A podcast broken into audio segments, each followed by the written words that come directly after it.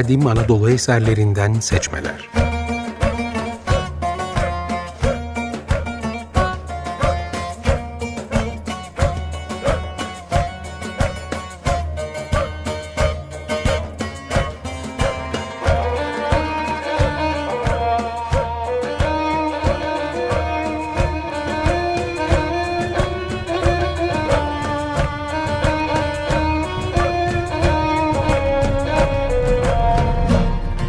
Hazırlayan ve sunanlar Gülnar Mimaroğlu ve Haluk Mimaroğlu.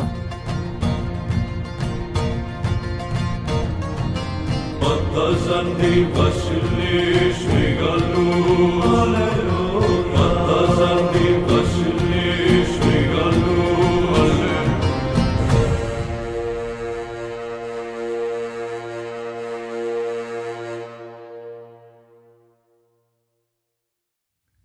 Ben Haluk Mimaroğlu.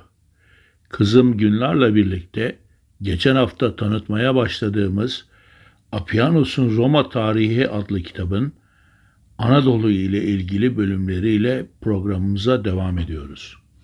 Okan Demir'in Helenistik Dünyada Roma adı altında çevirdiği bu kitabın İlirya, Sirya, Makedonya ve Mitradates adlı bölümlerinde Rumeli'de ve Anadolu'da İskender sonrası bağımsızlığa kavuşan krallıkların birbirleriyle ve Romalılarla mücadelesi anlatılmaktadır.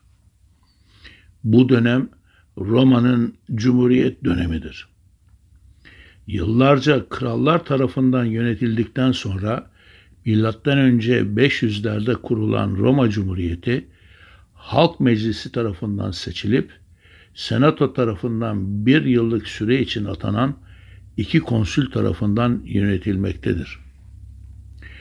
Halk Meclisi kanunları yaparken savaşlara karar vermek, savaşı ve orduyu idare edecek konsülleri görevlendirmek, elçiler gönderip kabul etmek, anlaşmalar yapmak senatonun göreviydi. Resmi olarak SPQR yani Senatonun ve halkın Roma'sı diye adlandırılan Roma Cumhuriyeti milattan önce 300'lerde İtalya yarımadasının tamamına hakim oldu. Roma'nın Sicilya, Sardunya ve Korsika adalarına doğru genişlemesi, Kuzey Afrika kıyılarına hakim olan Kartaca'nın Akdeniz'deki hakimiyetini tehdit etmeye başladı. Milattan önce 200'lerde ünlü Kartacalı komutan Hannibal'in yıllarca süren İtalya seferine rağmen Romalı komutan Scipio'nun Kartaca'yı yıkması Roma'nın Akdeniz'deki hakimiyetini sağladı. Sıra Adriyatik denizine gelmişti. Romalılar Adriyatik kıyılarına sefer düzenleyip İliryalı korsanları yok etti, ticareti ele geçirdi ve bugünkü Arnavutluk kıyılarında bir bölgeyi alıp Balkanlara ilk adımını attı. Apianos kitabının Makedonya başlıklı bölümünde İskender soyundan gelen Makedonya kralı 5. Filipos'tan bahseder. Filipos, Kartacalı komutan Hannibal'in İtalya seferine fırsat bilip Roma'ya savaş açar. Filipos işbirliği için İtalya'da bulunan Hannibal'e elçiler gönderir. Ancak Romalılar Filipos'un elçilerini yakalayıp Filipos'un yayılmacı niyetini öğrenir. Böylece Makedonya Krallığı ile Roma Cumhuriyeti arasındaki kimi zaman savaş, kimi zaman diğer düşmanlara karşı işbirliğiyle karışık ilişkiler başlar ve yıllarca sürer. Milattan önce 168'de Konsül Paulus komutasındaki Roma ordusu Makedonya kralı Perseus'u yener ve Balkanlarda Roma hakimiyeti kurulur. Ancak Makedonya'nın kuzeyinde Adriyatik'ten Karadeniz'e Balkan dağlarından Marmara'ya kadar uzanan bölgede yaşayan kavimler neredeyse 200 yıl daha Romalılara direnir. Apianos bu kavimlerden İliryalıların ve Trakyalıların hikayesini kitabının İlirya başlıklı bölümünde anlatır. Apianos'un anlattıklarına göre Makedonya ile Trakya'nın ötesinde yaşayanlar İliryalı olarak adlandırılır. Efsaneye göre tek gözlü Kiplops'un üç oğlu vardır. Adları Keltos, İliryos ve Galas'tır. Bunlar sırayla Kelt, İlirya ve Galat halklarını yönettiler. Bunlardan Tahulanti, Dardani, Skordisi, Triballos gibi pek çok halk türedi. Bunlar birbirlerine zarar verdi. Bazı Keltler doğuya, Alpler üzerinden İtalya'ya gitti ve Roma'ya saldırdı. İleride değineceğimiz bazı Kelt kavimleri de batıya giderek Bizantiyon üzerinden Anadolu'ya geçti, Galatya'da yüzyıllarca hüküm sürdü.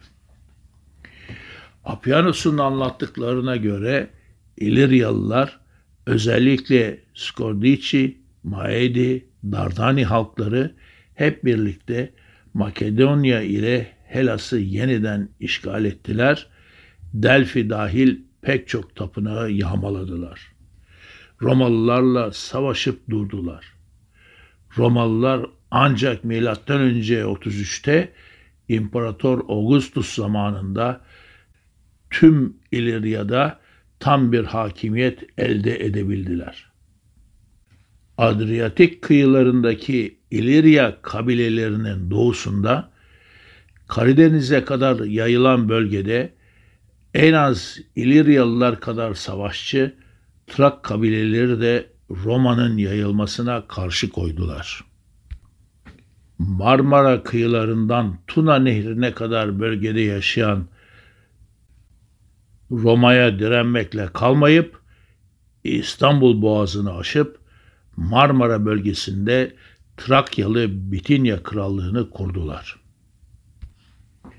Ne yazık ki tarihimize ve coğrafyamıza bu kadar yakın olan İlyada destanında bile adı geçen bu kavimlere ait bilgiler tarihçiler kadar bizlerce de görmezden gelinip Helen örtüsü altında kalmıştır. Ancak son zamanlarda Balkanlarda ve yurdumuzda yapılan kazılarda, anıt mezarlarda, tümülüslerde bulunan eşsiz eserler, kemerli yapılar, Helenist tarihçilerin geçiştiremeyeceği kadar zengin bir kültürün örneklerini ortaya koymaktadır.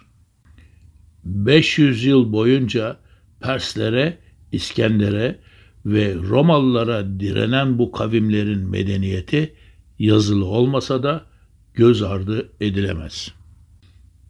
Bu kavimlere komşu olan Makedonların, Helenlerin ve kadim Anadolu halklarının hatta bizlerin bile bu kavimlerden etkilenmiş olduğumuz aşikardır.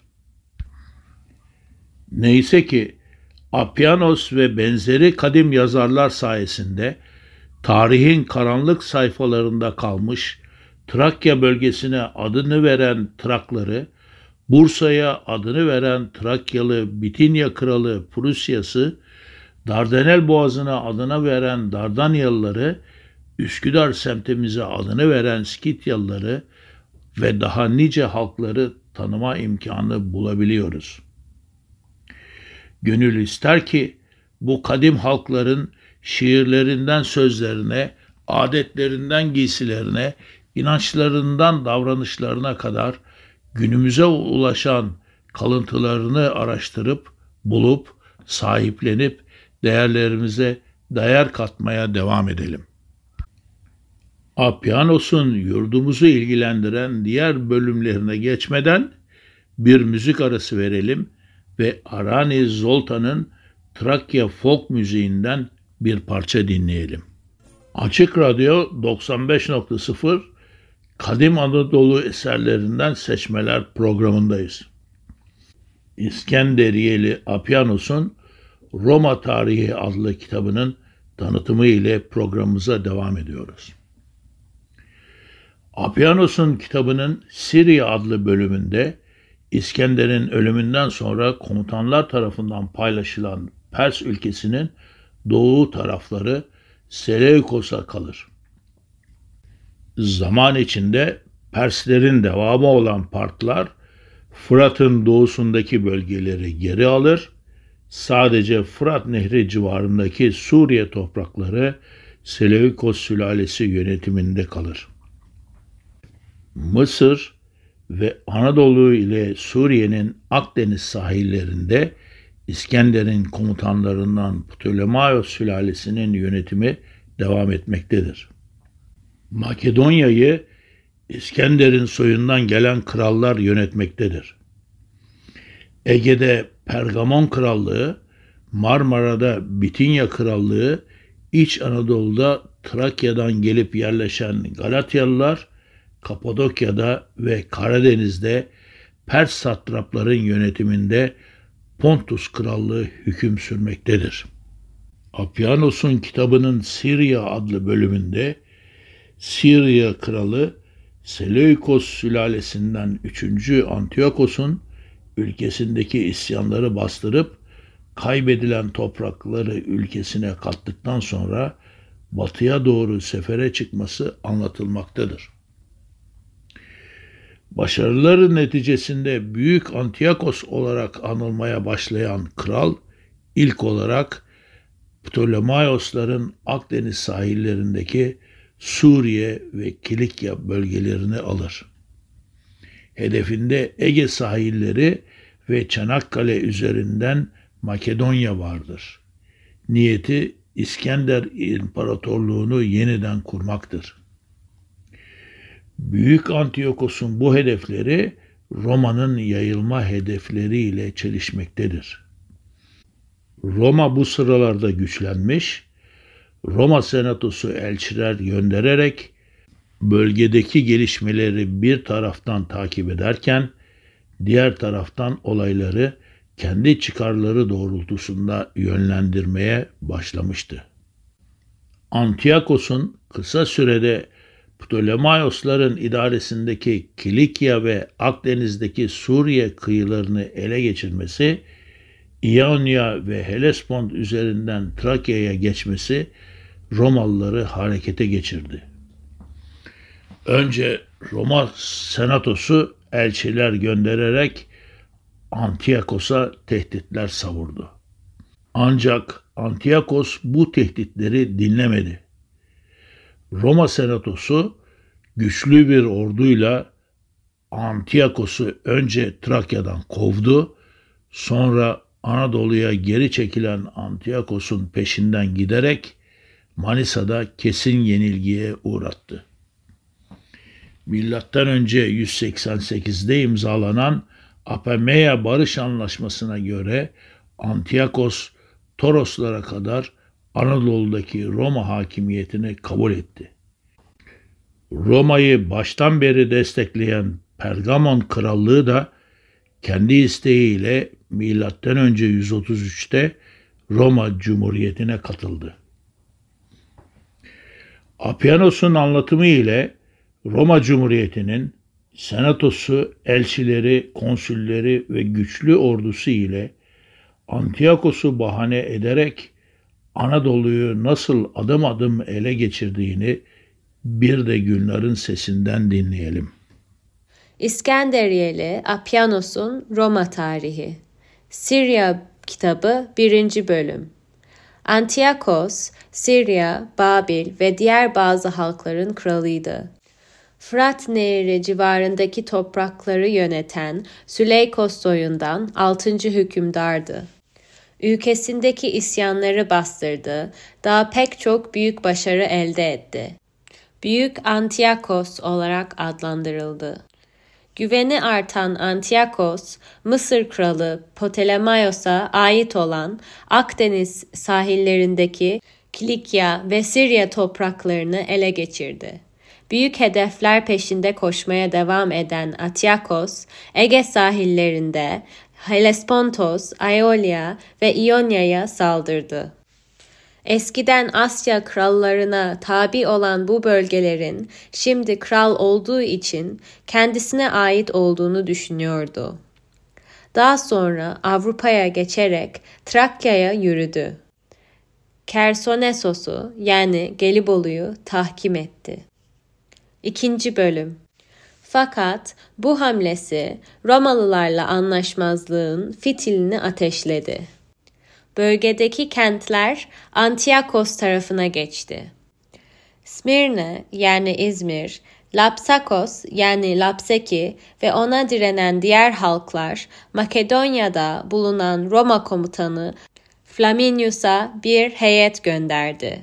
Seleukos kralı Antiyakos ile Roma komutanı Flaminius'un elçileri görüşmelere başladı. Bunlardan herhangi bir sonuç çıkmadı. Böylece hem Romalılar hem de Antiyakos birbirlerine uzunca bir süre şüphe ile yaklaştı.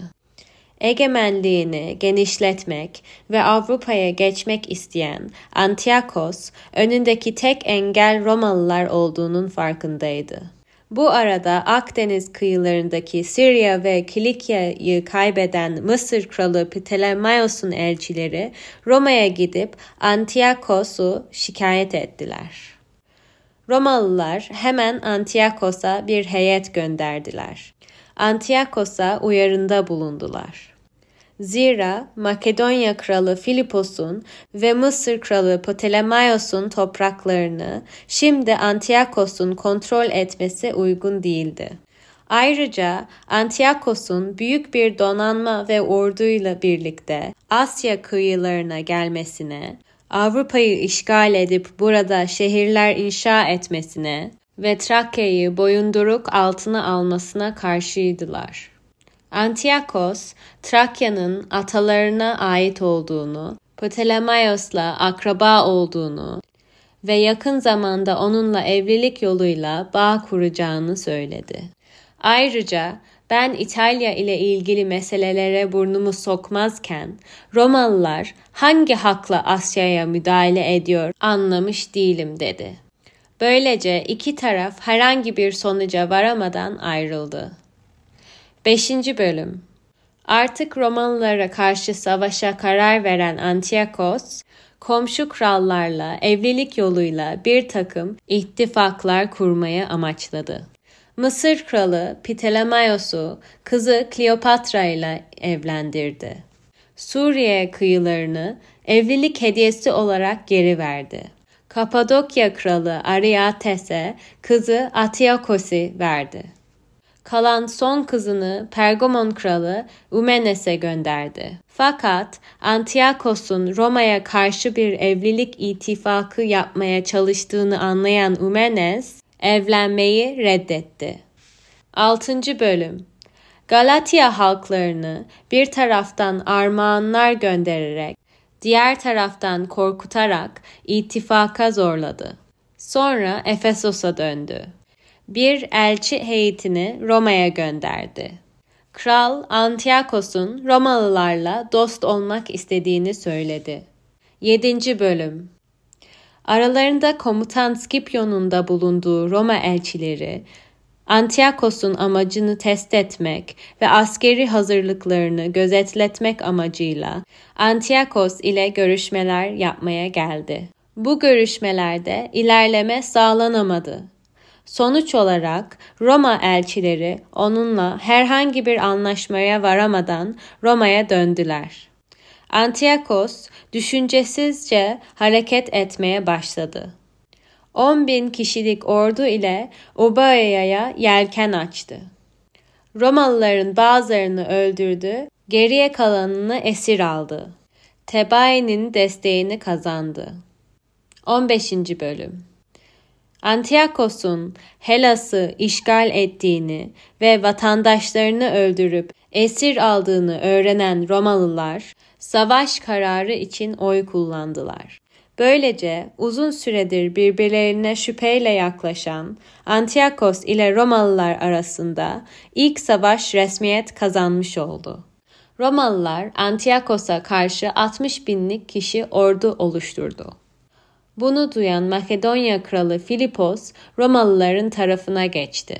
Romalılar konsul Lucius Scipius'u ve kardeşi Kartaca Fatih komutan Publius Scipius'u görevlendirdi. Bitinya kralı Prusya Romalıların tarafına geçti. Pergamon kralı Umenes de Romalıların tarafındaydı. Antiyakos Gelibolu'dan geri çekilmeye başladı. Antiyakos'un geri çekildiğini gören Scipio kardeşleri hemen harekete geçtiler. Sardis, Manisa'ya vardılar. Atiakos elçi gönderdi, bazı şehirleri iade edip savaş masraflarının yarısını ödemeyi teklif etti. Skipios kardeşler ortak bir yanıt verdiler. Antiyakos barış arzu ediyorsa yalnızca İonya ve Aiolia şehirlerini değil, Torosların bu tarafında kalan tüm topraklardan vazgeçmeli ve tüm savaşın masraflarını karşılamalıydı. Bunun üzerine Antiyakos savaş hazırlıklarına başladı. 70 bin kişilik bir orduya sahipti. Zırhlı Galatyalılar, Makedonyalı Suvariler, Kapadokyalı paralı askerleri vardı. Frigya, Likya, Pamfilya, Pisidya, Girit Tralles ve Kilikya'dan edildiği Sapancı, Okçu, Ciritçi ve piyadeler de ordusunda hazır bulunuyordu. Bunlara ilaveten Daye, Misya, Elmais ve Arabya halklarından gelen okçular vardı. Antiyakos, Manisa'da Sipilos dağların yakınlarında kamp kurdu. Düşmanla arasına Frigyos nehirini aldı. Hastalanan komutan Scipio'nun yerine geçen Domitius, nehri açtı, Antiyakos'un karşısına geçti. Pergamon kralı Eumenes'in kuvvetleri saldırıya geçti. Düşman develerini ve savaş arabalarını yok etti. Dominius da suvari ve hafif silahlı askerleriyle Antiyakos'un kampını ele geçirdi. Antiyakos kaçmaya başladı. Sardeis'ten sonra Kelaenaiye'ye, oradan Sirya'ya çekildi. Antiyakos, Roma konsülü Lucius Scipio'ya barış için elçiler yolladı. Scipio'nun öne sürdüğü tüm şartları kabul etti. Kararlaştırılan şartlar Roma Senatosu tarafından kabul edildi. Apianos'un anlattıklarından Roma'nın sık sık değişen komutanlara rağmen güçlü senatosunun idaresinde istikrarlı ve kararlı bir şekilde adım adım Anadolu'nun Ege ve Akdeniz sahillerindeki bölgelerde hakimiyet kurmasına tanık olduk. Ancak ezelden beri Karadeniz bölgesinde Pontus satraplığını idare eden Pers asıllı Mitrades sülalesinden Pontus kralı 6. Mitradates Roma hakimiyetine şiddetle karşı çıkar. 6. Mitradates'in yıllarca süren direnişi Apianos'un kitabının Mitradates bölümünde uzun uzun anlatılır. Mitradates bir taraftan İç Anadolu'da, Kapadokya'da, diğer taraftan Marmara bölgesinde Bitanya Krallığında hak iddia eder. Uzun yıllar Kartaca'dan sonra Roma'nın en büyük düşmanı olarak Anadolu'nun kuzey bölgelerinde hakimiyetini sürdürür. Pontus kralı Mitradates'in 60 yıllık direnişi sonradan imparator olacak Pompeius'un seferi ile son bulur. Mitradetes'in boyunduruğundan kurtulan Bitinya Krallığı da kendi isteğiyle Roma Cumhuriyeti'ne M.Ö. 33'te katılır. Ancak Roma Cumhuriyeti Anadolu'da güçlendikçe orduların başında savaşa katılan konsüller de gittikçe kuvvetlenip Roma'yı da tehdit edecek güce erişir. Nitekim Pompeius, Sezar ve Cassius bu dönem sonunda milattan önce 60'ta Roma'nın ilk triumviratesini kurup Roma İmparatorluk döneminin yolunu açarlar. Anadolu'nun tamamı Roma idaresine geçmiştir geçmesine. Ama Roma artık Roma değildir. Roma artık bir Doğu İmparatorluğudur. Apianos'un Roma tarihi modern tarihin gelişmesine birinci elden tanıklık etmektedir. Çağlar boyunca Anadolu'daki gelişmeleri merak eden ve günümüzdeki Helenistik tarih anlayışını sorgulamak isteyen dinleyicilerimize Apianos'un Roma tarihine de göz atmalarını tavsiye ederim. Bu konuda bir diğer eser de Sicilyalı Diodoros'un 40 ciltlik Biblioteke Historike, Tarihin Kütüphanesi adlı eseridir. Maalesef henüz Türkçe'ye çevirisi yapılmamış olan bu eserde de günümüz adetlerinin nerelerden gelmiş olacağına dair ipuçları olduğunu söyleyebilirim. Umarım yakında bu kitabında bizimle ilgili bölümleri okuyucumuza ulaştırılır. Haftaya Amasyalı coğrafyacı Strabo'nun kitabında buluşmak üzere, hoşçakalın.